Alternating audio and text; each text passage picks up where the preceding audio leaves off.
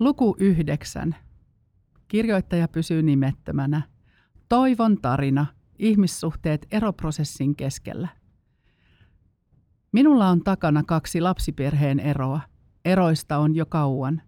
Vanhimmat lapseni ovat jo aikuisia, joten minulla on ollut mahdollisuus prosessoida eroa koskevia asioita pitkään ja huolellisesti. Matkan varrella on tullut opittua asia jos toinenkin ihmissuhteista ja siitä, mitä kriisit voivat aiheuttaa niille. Oman kokemukseni mukaan ei kannata edes kuvitella, etteikö ero vaikuttaisi ihmissuhteisiin.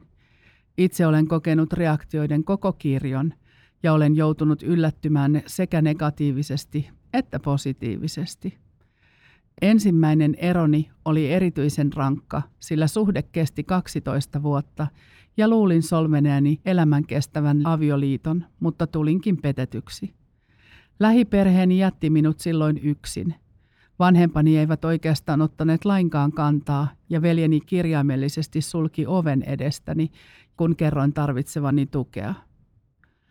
Vuosia myöhemmin toisen eron jälkeen kykenin ammattiauttajan avulla hyväksymään sen, että näissäkin asioissa ihmiset tekevät omat päätöksensä. Olen kohdannut erojen yhteydessä myös tuomitsemista ja syyllistämistä. Minulta on kysytty suoraan, että mikä vika sinussa on, kun olet kaksi kertaa eronnut.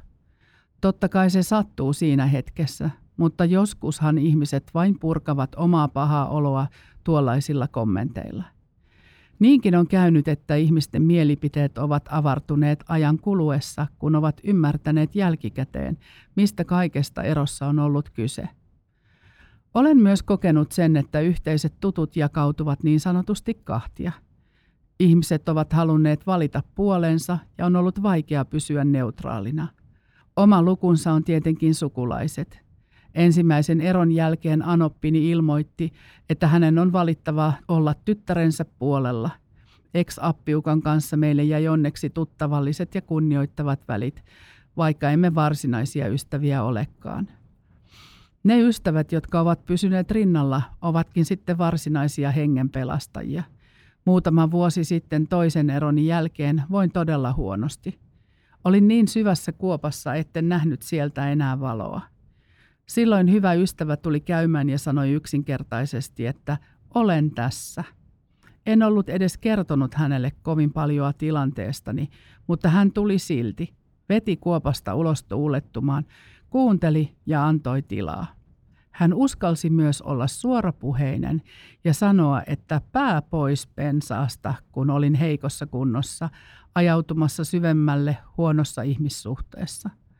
Hän oli empaattinen ja rohkaisi samalla asettamaan tavoitteita ratkaisukeskeisesti, jotta minulla ei niin sanotusti jäisi sama levy päälle soimaan. Joitakin vuosia tämän jälkeen sama ystävä oli itse samassa tilanteessa – oli sanomattakin selvää, että silloin oli minun vuoroni olla häntä tukemassa. Eroprosessin keskellä oleville voisin antaa muutaman vinkin. Muista, että parhaimpienkin ystävien antamalla tuella voi olla rajansa, ja niin kuuluukin olla. Ei kannata epäröidä ammattiauttajien puoleen kääntymistä, heidät on koulutettu tuen antamista varten. Erosta ei tarvitse tai kannata puhua liian monelle ihmiselle. Tämä voi ensinnäkin käydä liian raskaaksi sinulle ja toisekseen aiheuttaa tunteen siitä, että olet tilivelvollinen monelle ihmiselle. Suojele itseäsi myös siten, että puhu ystävien kanssa välillä myös muista asioista kuin erosta. Sinun täytyy myös saada muuta ajateltavaa, jotta et joudu ylikierroksille. Jatkuva erosta puhuminen voi pahimmillaan aiheuttaa psykosomaattisia oireita. Älä tukahduta lähipiiriä, älä muserra muita nurkkaan omilla ongelmillasi. Kysy myös ystävältä, että mitä hänelle kuuluu. Muista vastavuoroisuus. Uusiin ihmisiin tutustuminen voi auttaa, vaikka ihan toisten aikuisten kanssa jutusteleminen leikkipuistossa. Heille et ole se eronnut tyyppi, vaan voitte puhua muista asioista ja se voi tehdä hyvää. Jos ihmissuhteesi tulehtuvat, älä tee siitä heti nopeita johtopäätöksiä. Muista, että kriisin keskellä olet altis loukkaantumaan ja lokeroimaan ja kertomaan asioistasi enemmän kuin joskus kannattaisi. Saatat loukkaantua asioista, joista et loukkaantuisi, ellet olisi keskellä kriisiä avoimen henkisen haavan kanssa. Ole armollinen itsellesi ja muille, te kaikki olette vain ihmisiä.